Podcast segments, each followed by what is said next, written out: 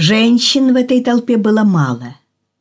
Медлительно грузный Кузьмин осторожно двигался сквозь толчью, обходя бурливые группы иностранцев, где знакомились, обменивались визитными карточками, и кто-то кого-то узнавал, а кого-то представляли. Маленькие японцы широко и неподвижно улыбались и подолгу раскланивались, наклоняясь всем корпусом. Попадались ему индусы с нежными длинными лицами, плечистые шведы, а может, ирландцы. Болгары, черноволосые, веселые, он их сразу узнавал.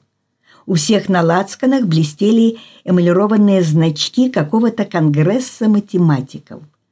Про конгресс Кузьмин вычитал из программки, и сейчас, методично проглядывая всех этих людей, он невольно выискивал в них что-то общее, свойственное математикам, какую-то особенность может быть, некоторую отвлеченность, рассеянность, приметы иной жизни, иных страстей, нечто значительное, нездешнее. Однако особой отвлеченности он не замечал. Вся эта публика держалась свободно, громко смеялась, чувствовалось, что все они так или иначе знают друг друга.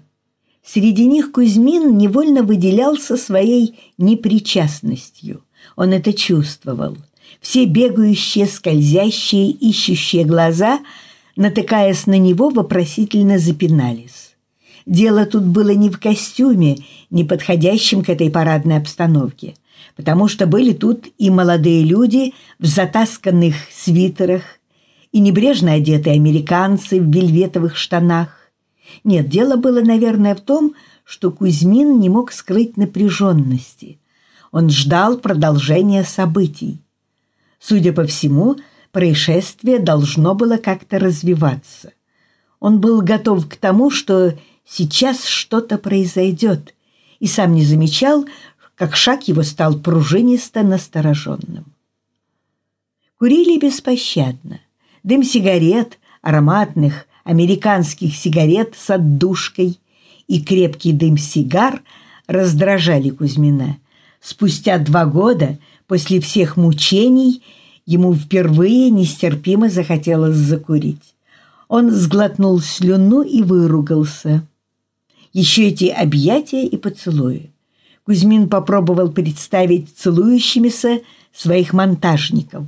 И от этой нелепой картины красно-обветренное лицо его скривилось. Встречный негр белозубо оскалился, но Кузьмин сразу же понял, что это не ему, а кому-то за его спиной. Он стал сердиться. В этом шумном толповерчении его словно потеряли. Самое глупое было бы, если бы так все и кончилось, и он протолкался бы здесь и ушел ни с чем. Всем своим опытом он знал, что самое лучшее сейчас отправиться домой. Ничего такого быть не могло но тут же он почувствовал, что какая-то сила мешает ему это сделать. Мимо него, окруженный французами, прошествовал лысый длинноголовый старичок.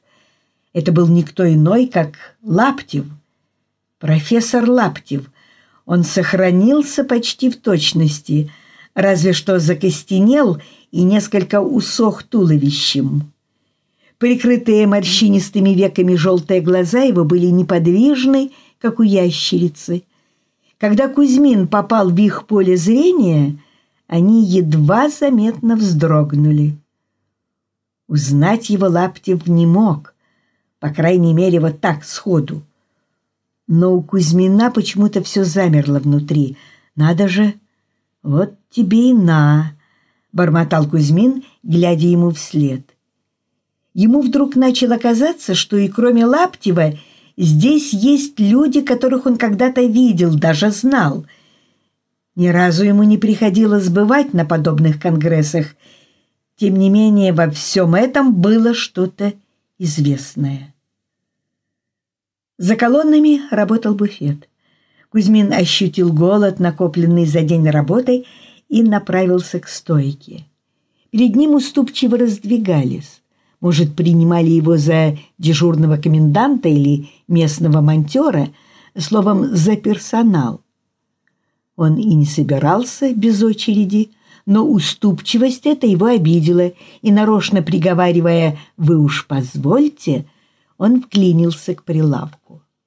На длинных блюдах лежали маленькие, ромбиками нарезанные бутербродики с черной и красной икрой и желтой розочкой масла.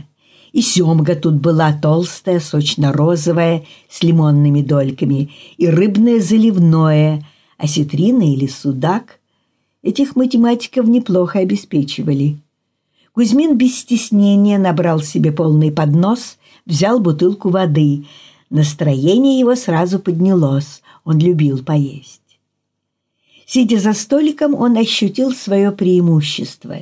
Не его разглядывают, а он разглядывает. Заливной судак был хорош.